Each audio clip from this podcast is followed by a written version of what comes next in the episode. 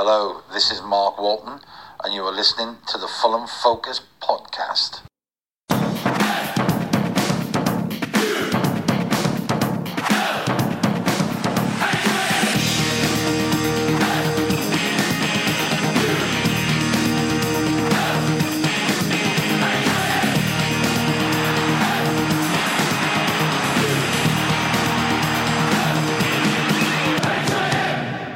Fulham.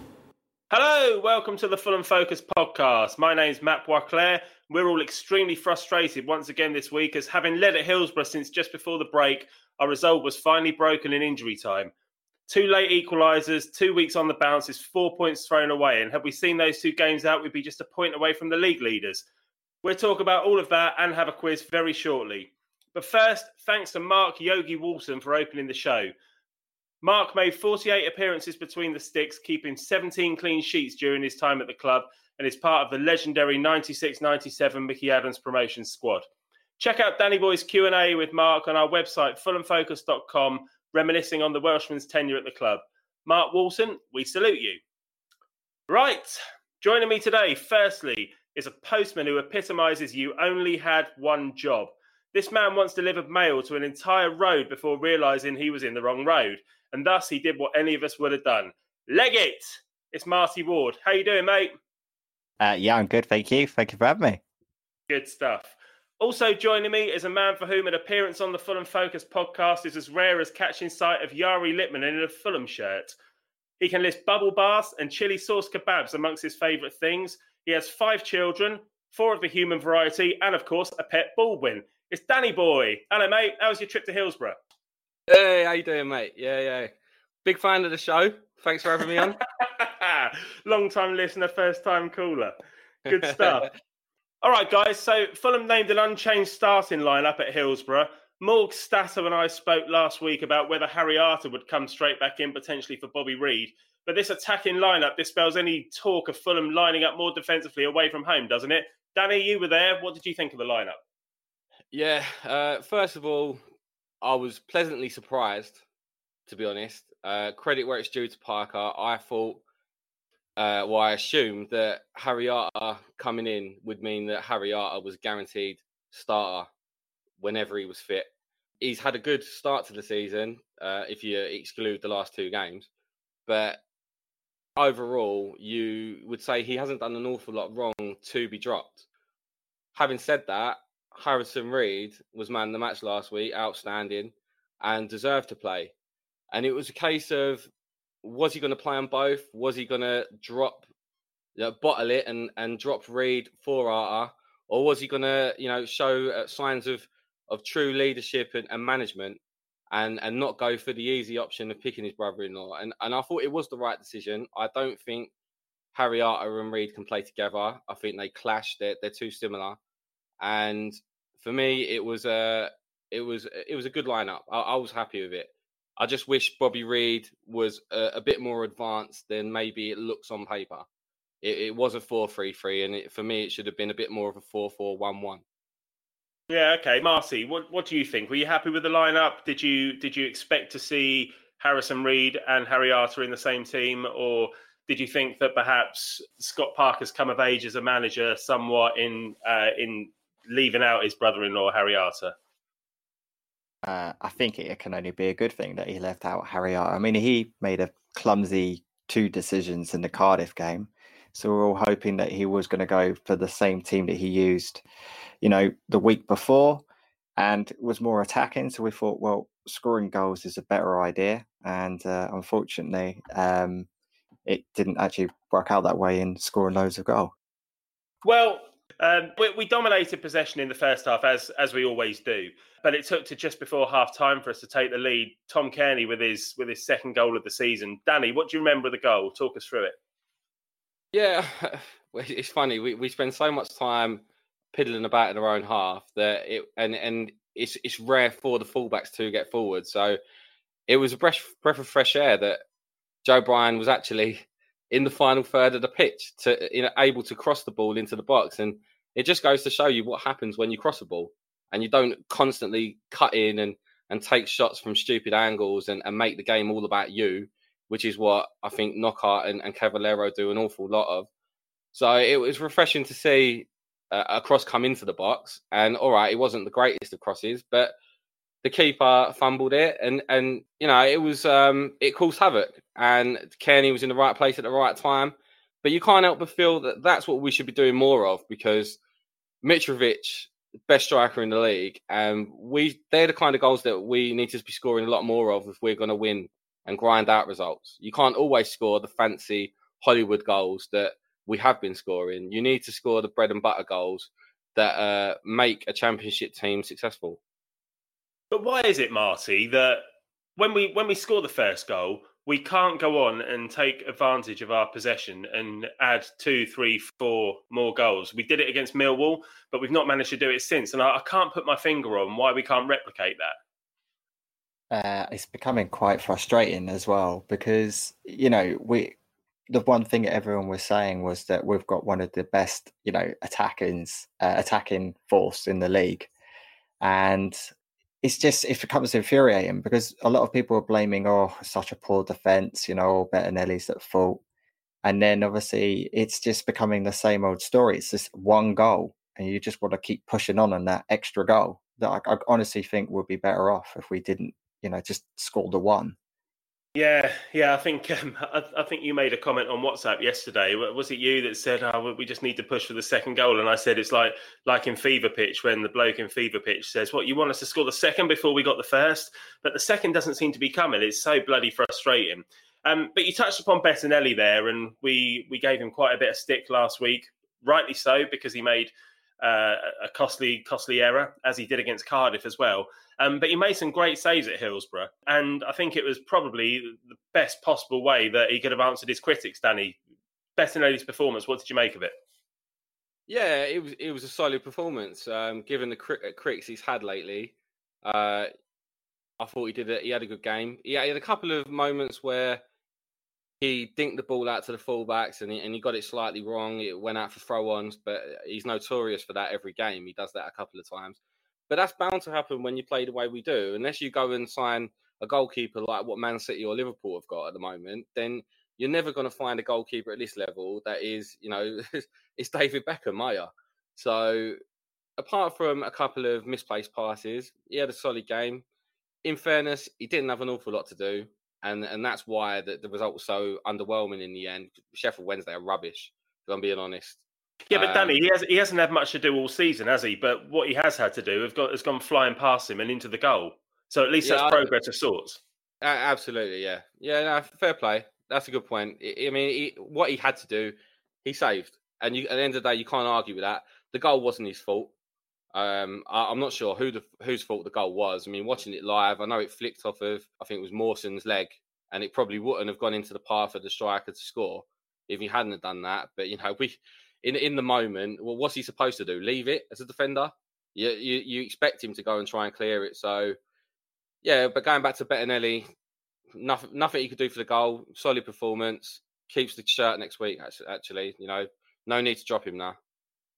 Yeah, I, I'd agree with that. I think um, hopefully he's put his horror start to the season behind him and we can move on from here. Um, we'll come we'll come on to the equaliser in a second. I just wanted to talk a little bit about the substitutions that Parker made this week. He he brought on Adoy for Stephen Sessegnon and Harry Arter for Cavaleiro, presumably to shore things up a little bit. And then Knockaert came off uh, Aboubakar Kamara near the end, presumably to just give us an outlet whilst we were under pressure. Um, and I felt like those were the substitutions that whilst we were one nil up last week that, that we were crying out for. And I think maybe that proves that Parker continues to learn from his mistakes. What do you think, Marty? Do you think we've seen a little bit of progress from Parker this week? You took the words right out of my mouth. Uh, yeah, that's exactly what I was going to say. These were all the players that we were literally crying out for. Parrin, obviously, uh, Arter wasn't available. Um, we wanted Kamara uh, to, to sort of come on and give us a different look last week. Uh And as I say, he's obviously trying to, you know, do the the right thing by trying to, you know, to protect at the back to make sure that we don't concede and maybe just get that lucky break, you know, if obviously Kamara hits the target. Yeah, that's that's the thing with Kamara, isn't it? You bring him on and you can get the ball right down the, the right end of the pitch, but then what happens is anybody's guess. All right, so um, let's let's come on to that equaliser that Danny's already touched upon then. I thought that Joe Bryan was very easily turned on on the byline. If if uh, if he'd got his foot on the ball early on, then the ball wouldn't have even got into the danger zone. The cross has come in from the left. It's flicked on by Mawson. And if he leaves that, then perhaps we leave Hillsborough with the points. But as Danny said, he's done instinctively what any defender probably would do, and he's tried to clear it, and unfortunately he's diverted it into the path of, of the Sheffield Wednesday player who's who's just nodded it in at the back post. I'll come to you again, Marty, because Danny's already already mentioned the goal. Um, d- d- are there any fingers of blame from your side, or do you think it was just one of those things? Oh, it's just becoming infuriating. It's just been the story of the season of, yet again, we've got this one goal lead. Everyone's just hoping to secure the three points. And uh, it's probably you, me, probably Danny, it was at the game, you're thinking the goal's going to come, but when? And I thought to that point, Joe Bryan had played so, so well. And obviously the error comes at that run point. And then obviously Mawson, of all the touches he had, just put it into the path for them to score the goal. Yeah, it's just it's just infuriating. It just happens to us at the moment. It just seems to be our Achilles heel of just conceding these sort of last minute goals, which they equalised. Okay, and and Danny, uh, Bettinelli not to blame for the goal.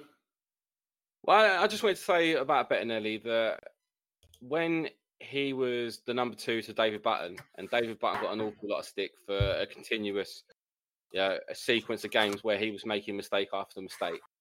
He had Bettinelli breathing down his neck, and I'm not sure Bettinelli has the same pressure. I know, I know we keep on mentioning Rodak, but I think it's a it's a completely different scenario being in a team like Rotherham where you're saving shot after shot in a team that is is happy to finish fourth from bottom.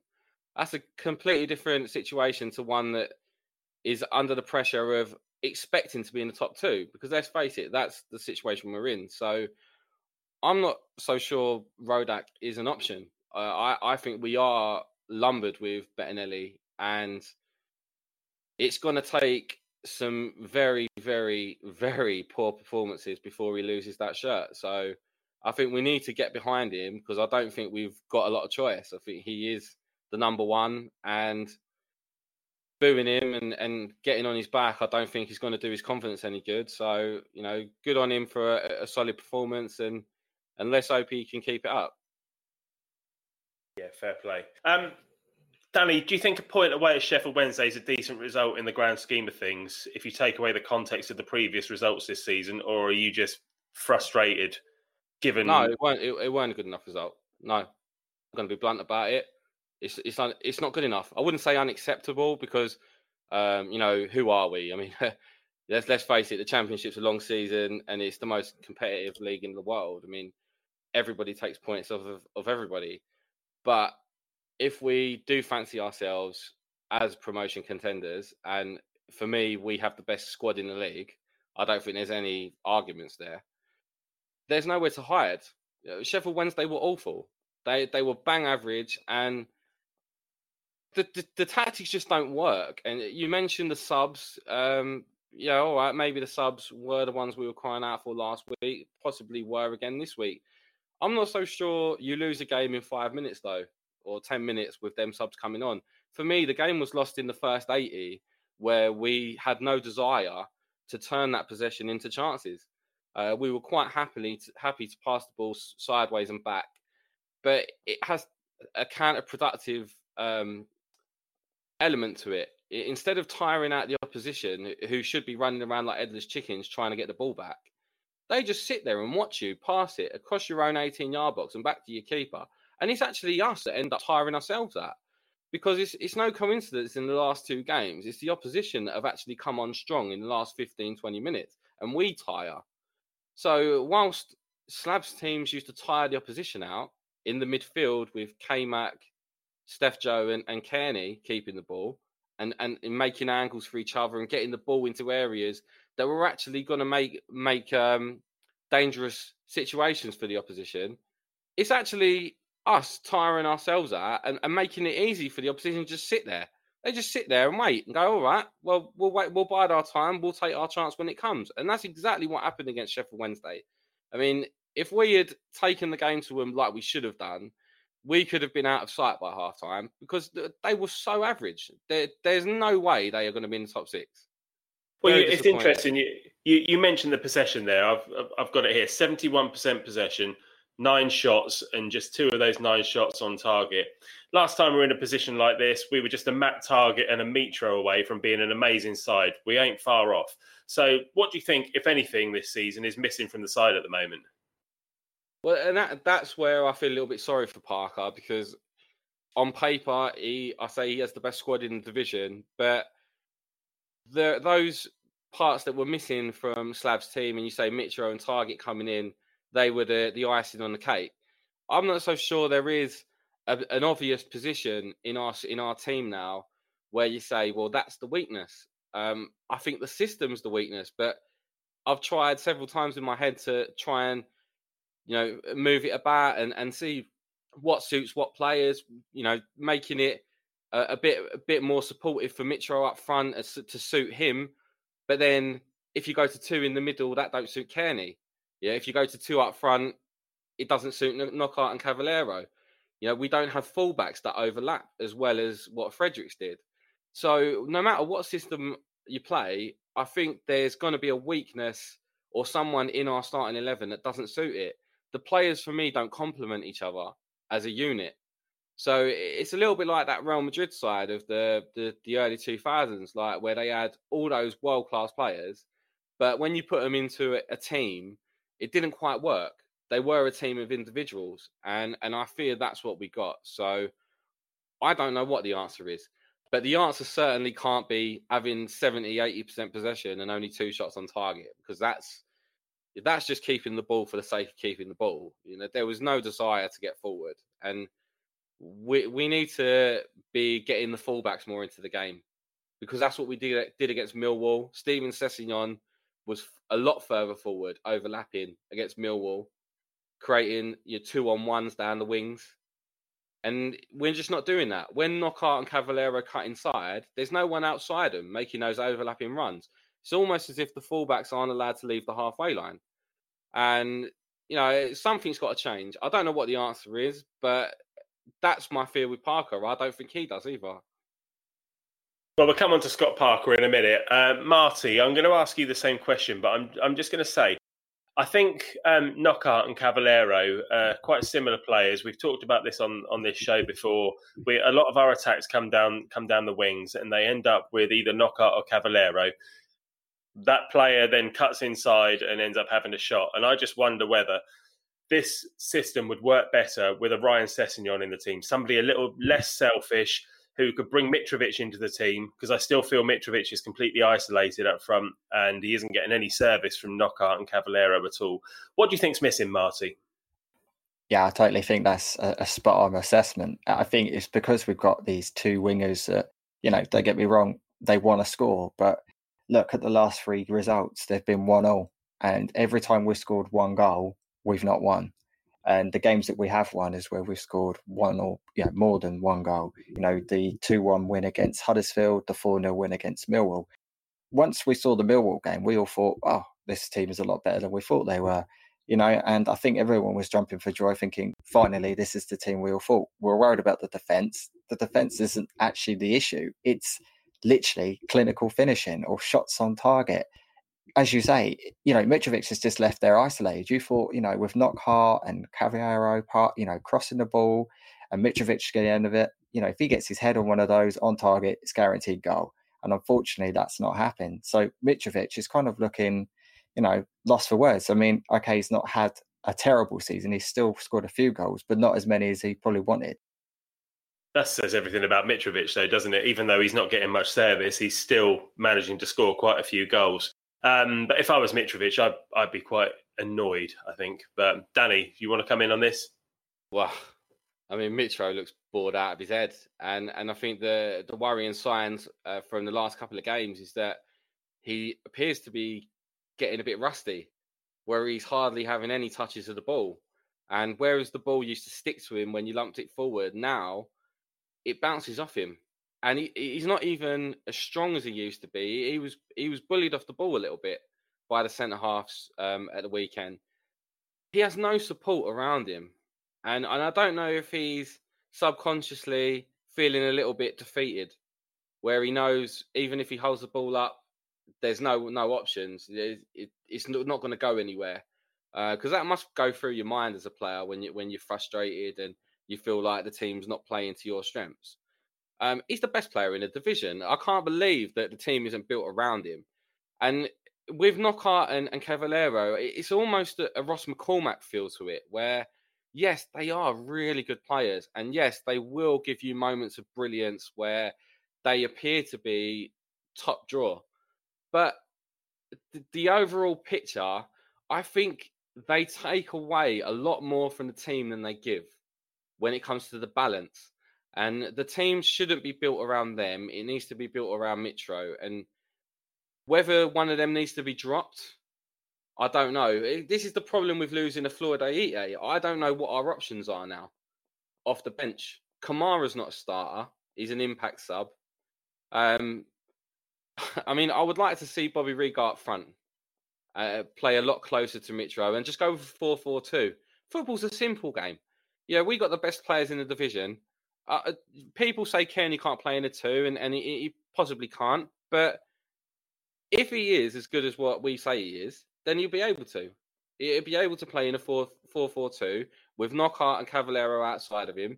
Reed, why can't he play in a two? Why can't he play exactly. in a two? Why can't he? Why can't he? I mean, I think in, in ways, it's it's a little bit pathetic uh, football nowadays. Why do you need three players in the middle of the park? Why do you need someone who specifically sits there in front of the back four? Why aren't the back four good enough to protect themselves? Why why can't you just have uh, a slightly more defensive-minded midfielder who puts his foot in, and then another one who's an all-rounder, who's more creative going forward, and just have the two? Then you can have your two players up front. It, it, it would create so much more variety and options around the pitch. If that if that was um, to happen. But, I mean, I only think a three works if you get three players that perfectly complement each other. Otherwise, they just get in each other's way. That That's why McDonald, Steph Joe and uh, Cairney worked so well, because they, they were completely different and spot on with the balance. But, you know, unless you... that that We, we were very lucky, I think, under Slav. We were very lucky to find that balance, and... we're not going to find it with a three. I, I, I just, I just don't think we will. I think we're going to have to change it because we have to get the best out of Mitro. And for me, it's got to be a four four two in the next game, which is not that much different from what we played. Bobby Reid's just got to play a lot more advanced than he has been. Yeah, I'd, I'd like to see a four four two as well, but I'm, I'm not sure that that's on Scott Parker's mind at all. But let's come on to Scott Parker then, because, Danny, I know you've got plenty to say on Scott Parker, but I'm going to bring Marty in first. Marty, how much time do you think Scott Parker's going to be afforded, firstly by the Fulham fans and secondly by the chairman before his position becomes under threat? And when you answer this, remember, after eight games, we're twelfth, but we're only five points off the top of the league. Yeah, and not only that, I believe Norwich were one point less off than us last season, and look how they ended up. So, I yes, it's a tough one because I don't want to start being this team, just like with the whole goalkeeper situation, where we just, yo, goalkeeper's had a bad game, let's replace the goalkeeper. We did that last season, it was a disaster. Oh, look, Scott Parker isn't getting the results, we're starting to drift away. We're not drifting away at the moment, we're just, we're not losing. That's the main thing. We're still picking up a point, albeit frustrating that we've had a lead and we've thrown it away. I've got you've got to give Scott Parker a chance. You can see the system there. He has a philosophy. He said it in an interview during one of the games against Cardiff that he wants to create. He just has to find the right formula of getting Mitrovic involved in that game. As you say, two up front. I mean, he. I for me, it's very frustrating because when you look who's available, if Scott Parker was to be, I don't know, removed due to pressure of the fans or the cons do pull the trigger, Chris Hughton, I mean, that's some of the names that have been mentioned about, doesn't really send me with sort of something like, I know he's done it before, but he isn't going to do it with these players. So I'm, I'm just going to say stick with Scott Parker. We've got to start sticking with managers instead of just replacing them. He's doing a good job, in my opinion. It's just frustrating. Yeah, I think if, if Parker was to be removed now, then we'd find somebody else, and that would be the fourth manager in twelve months. um, or less than twelve months, actually, because Slav didn't go until November, which is absolutely ridiculous. We need continuity. We said this time last year on, on the show, or maybe a little bit later in, in the year, but we, we did say that we want to bring in a manager who is going to implement a philosophy. And that philosophy seems to be possession football. And I'm happy with possession-based football, but we need to see the chances created as well. We can't be that far away, which is why I asked the question earlier on, what are we missing from this team? And hopefully Scott Parker will find that, that formula sooner rather than later. We've brought in a manager with no previous managerial experience so far, other than with uh, with the youngsters. And bringing somebody in like that does come with some risk. You know, you, we know that guy's going to have to learn on the job, as it were, because he's not going to be the finished article without any experience whatsoever. So with that in mind, I'm going to bring in Danny, who I think is probably on the opposition side of this. No, no, I, I mean, don't get me wrong. You know, I was livid at the end of the game.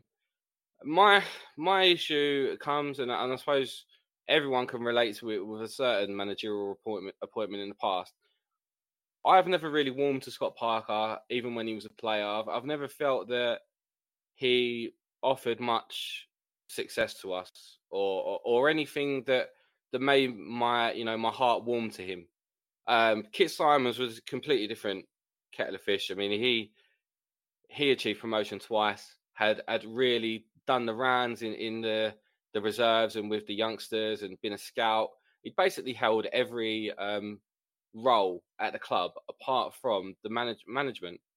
And at the time with Felix Magath, the, the soul of the club was destroyed. I don't think Slav coming in at that point was the right move. It needed like your uncle coming in to Uncle Kit to come in and, and you know, put her arm around the shoulder and, and even get like the canteen ladies back on side and, and just get that Fulham feeling back. We've got our Fulham back. And I, I, I just, I'm baffled how people feel Parker is in the same, at the same level as Kit Symons. You know, Kit Symons deserved that opportunity at that time. But for me, Parker, we owed Parker nothing. I, I think it was a, a very charitable appointment um, when we could have easily gone for someone a lot more, uh, that would have come across more ambitious. Yeah, we've got the best squad in the division. And, and arguably the most inexperienced and, and the, the least capable of, of getting us promoted out of the twenty-four managers. You know, you could argue, well, he's got no experience, that he might be the most likely to get us promoted. And who's who's to say at this stage? But for me, it was an unnecessary gamble on someone who didn't deserve the opportunity, because he, I don't think Fulham owe him anything. And that that's I don't think- my... That's my issue. I'm just a little bit bitter towards him because I don't, I didn't want him. So I, I see, I see all the negative points, but I, I get your point. We need continuity. You know, there's no point in booing him or calling for him to go yet. It's far too early. We're only five points off the top, but something's got to change. Something's got to change quickly. The style of play is crap. You know, it's, it's rubbish. And he was the complete opposite as a player. If this was Brian Ruiz managing us, then you'd say, okay, well, it makes a little bit of sense. You know, he's passionate about pretty football, tippy-tappy. But Scott Parker, he could barely pass the ball. He just went run round in circles. So it just, it seems crazy for a manager to be the complete opposite of what he was as a player. And I, I wonder whether he feels he's forced into the style of play we play because he's inherited a group of players and fans that are used to it. And he's trying to do the best he can to suit the players he's got. But to me, it doesn't come natural to him. And unless he learns quickly, it's a results-based business. And I've just got a horrible feeling he won't last until Christmas. But I really hope that's not the case, because why would you want him to fail? Of course, we want Fulham to do the best they can. And, you know, we got a good run of games coming up. And if we don't get ten to, to maximum points out of the next five games, then I will be very underwhelmed by his start to management. Well, I take your point that we don't owe him anything. But when he came in last season, he was a safe pair of hands who was just guiding the club until the end of the season. But there was a change when he took over, and he did get a reaction from the players, and we did win some games. So um, I think I can see why he was given the opportunity, and now we've we've given him the opportunity. I think we have to stand by him for a little while at least, and um, just be careful what you wish for with Brian Ruiz, because you never know what the Khans are capable of. By the end of the season, you could have that guy's flop, floppy hair on the touchline, flapping well, about in Cav- the wind. Cavaleiro or Knockaert will love it, wouldn't they? Yeah, wild. they would. They would. All right, let's um, let's bring this to a close then. So I'm going to come to you first, Marty. Let's get your Scott Parker rating for the uh, the draw at Sheffield Wednesday.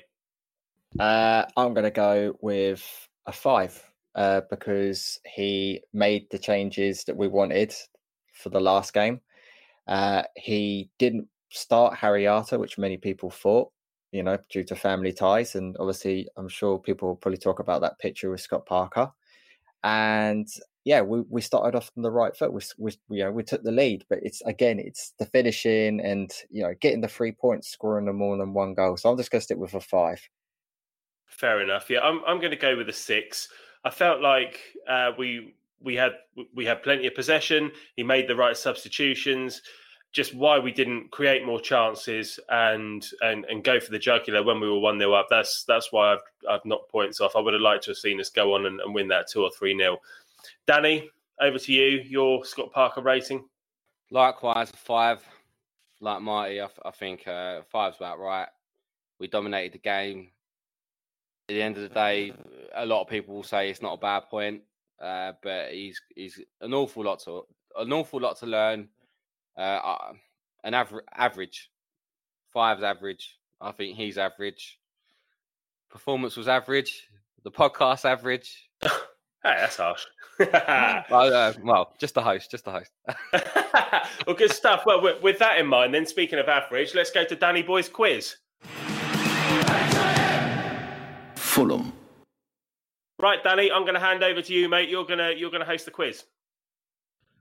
No pressure then. All right. So, uh, you know how it works. We've got three rounds for you. Listeners, you can play at home. First round, uh, we'll... this round's a new one. It's a new feature. It's called It's Absolutely Mental Math. Now, don't panic. It's not reliant on how good you are at your math skills. It's more about how good your educated guesses are when it comes to Fulham stats and facts. So I've got four sums for you, four facts for you that I need you to add together. And you need to give me your total, and whoever gets the closest to the correct total gets the point. So we've got two equations for you. Both understand that? I do. Yeah, sure. All right, cool. Right, so here we go. This is sum number one. Heider Helgsson's total number of Fulham goals in all competitions. So you just need to get that total, whatever you think it is, and then plus Scott Parker's England caps. Plus Kevin McDonald's age. And finally, plus the total appearances the recently retired Dimitar Berbatov made for the club. Right. Now, you just got to add Great. them together and then give me a total. So we'll go to we'll go to Frenchie first. Go on, mate. What you got? What you got well, for I've got me? a total, but I can't remember how I arrived at it, but I've got seventy-two. Okay, seventy-two. And Marty, what you got? Oh, mate, I've got one hundred six. Okay, well, the correct answer is one hundred sixteen, which means the point goes to Marty. Well done, mate. Good start. Good start, mate. Right. So the figures for the first one were Heider Helgsson's total number of Fulham goals in all competitions was fourteen. Scott Parker's England caps, he had eighteen. Kevin McDonald is currently thirty years old, and total appearances the recently retired Dimitar Berbatov made was fifty-four. Kevin McDonald's only five months younger than me. Can you believe that? You've had a tough paper round, mate. Hey? You've had, you've had a tough paper round. Cheers, unbelievable, Jeff. Cheers, cheers. Well, I look, I look younger when I shave. Well, So, well, well going well, isn't it? Good start. So far, so good. So far, so good. Right, here's sum number two. The total number of goals Fulham have scored so far this season. Plus the total number of appearances Ryan Fredericks made for the club. Plus. Yeah. I wasn't sure how, how long you were thinking on that one. I know what you're like. Total, total number of games we played in all competitions during the two thousand nine ten Europa League run. So that is all the Europa League games, all the League Cup, F A Cup and Premier League. The total number of games that season. Plus the number of passes attempted in our recent four nil demolishing of Millwall. And if you remember, it was a very high total and, and I think it broke records for the league. I'm lost. I'm just going to pluck a number out of the air. I thought that's what you did for the first round. I did. Right, go then. We'll go to Marty first on this one. I've got three hundred seventy-two. How do you arrive at that? I have no idea. I, I, I, when you started coming up with numbers, I was just like, I don't even know. I've got it now. All my sum's gone. All I've got is three seventy-two. So I'm going to stick with that, and it's obviously wrong. All right. Uh, Matt? Well, I, th- I thought that the passes was something like seven or eight hundred. I'm I was, I'm going to go eight hundred as the as the total as the number. Okay. All right, so the total is one thousand one hundred and eighty-three. So we'll break it down for you because I, I know I know you're desperate to know. Hmm. Uh, the total number of goals Fulham has scored so far this season is sixteen. Total number of appearances Ryan Fredericks made for the club was one hundred and fourteen. Total number of games we played in all competitions during the Europa League season was sixty-three. And the number of passes attempted in our recent four nil demolishing of Millwall was nine hundred ninety. We were ten short of the one thousand. Backers. So I was close Can't... then. Yeah, just a bit. Far off, mate. In the grand scheme of things, you were close. About as close as Fulham got to the goal for eighty minutes. Right, here we go. Round two. And this round's called Hugo Rodallega. And uh, as you can imagine, it's all about Brian Ruiz. So no,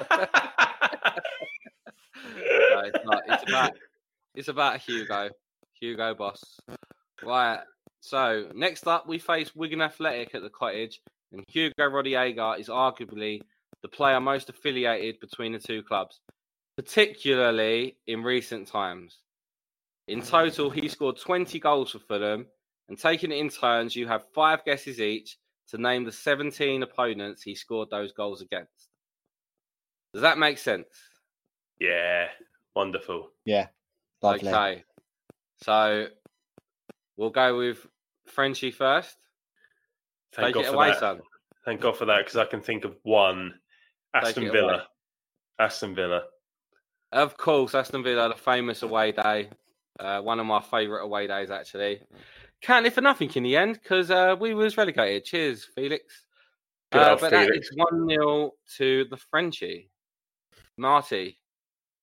Well, I know one game he didn't score in was that Sheffield United Cup game.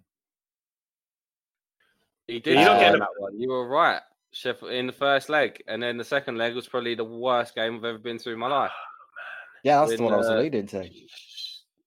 Oh well, oh well, you said Sheffield United, and that's all you have to do in this game. So it helps you out I'll there. Take, I'll take it. You'll take it. He scored in the first leg, which ended one one. So you have to you have to say a game in which he didn't score and get a point. Unbelievable. Well, fucking you know, a- average quiz. Right, we, I, we make. Um, We make uh, special exceptions for Marty. Bless him. Oh, of course we do. Dodgy post. God bless you. Right, go on. Um, Frenchie, uh, back to Frenchie. I think he, he scored against Wigan. His first goal for us was against Wigan. Are you doing my job for me, yeah? Absolutely. Yeah. That's what he's got written down here. First goal came against the team we signed him from. Okay. Back to you, Marty. I'm going to say Southampton. Southampton is not on the list. So that's not a point, I'm afraid. Frenchie, back to you. Norwich. Norwich, yeah, I don't even have to look. I know that one's on there. That was the following game for the uh, the Villa one in the, the not-so-great escape. So, yeah, spot on. Marty, third guess for you? Um, Didn't he score against West Ham? Did he score against West Ham? I'm going to check for you. I'm going to check. And he did. That was his third goal. Absolutely, in a three one win at the Cottage. Well done. Back to you, Frenchie. Um, back to me. Uh, okay, let's go for Middlesbrough. Is that a guess? Yeah, it is a guess. Complete and utter guess, wasn't it?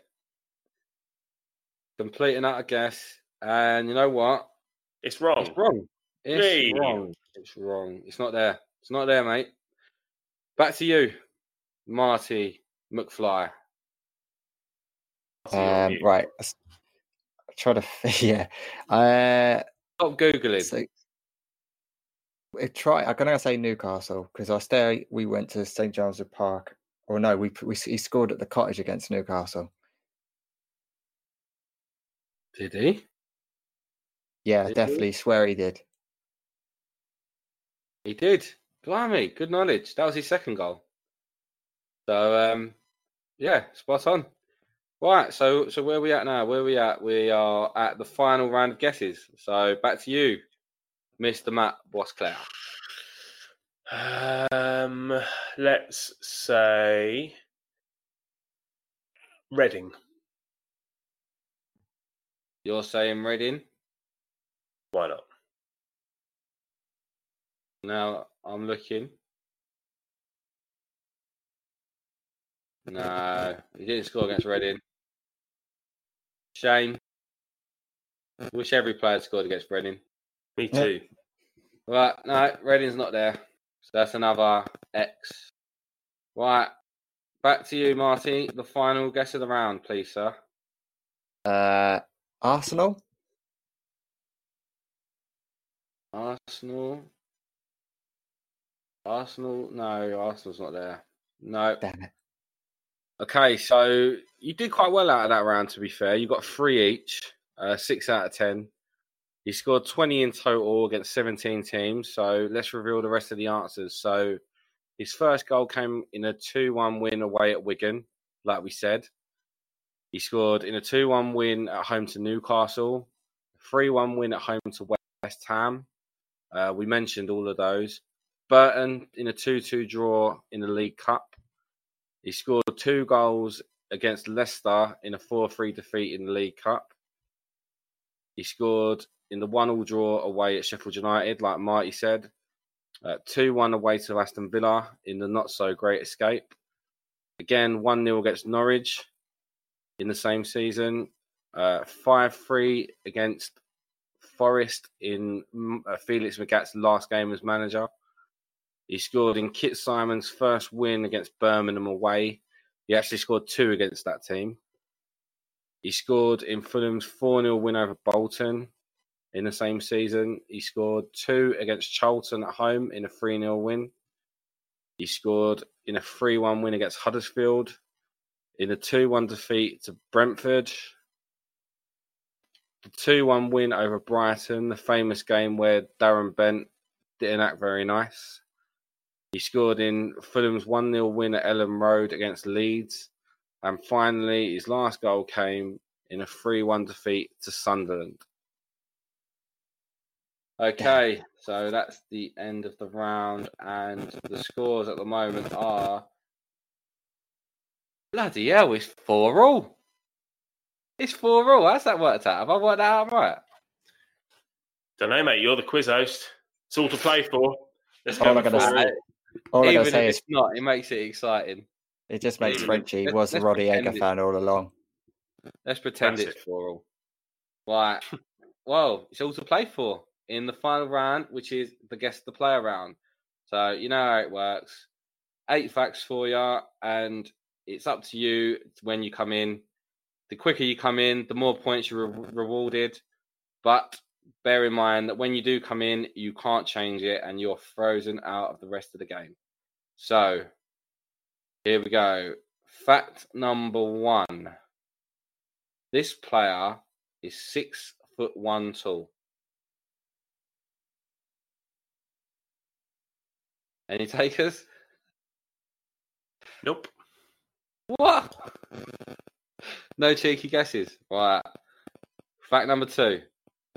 He is currently thirty-seven years old and retired.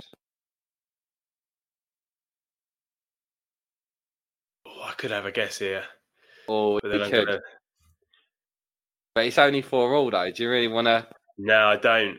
I don't. don't. But... No, go on, Frenchie. Go for it. No, because I, I don't know how old he is.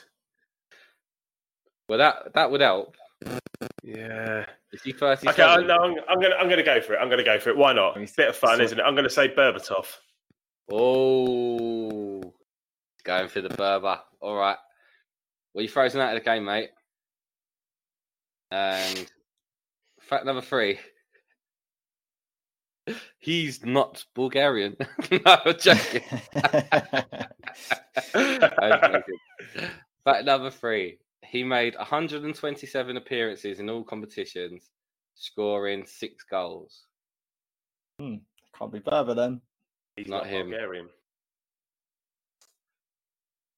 Fact number four. His brother was also a professional footballer.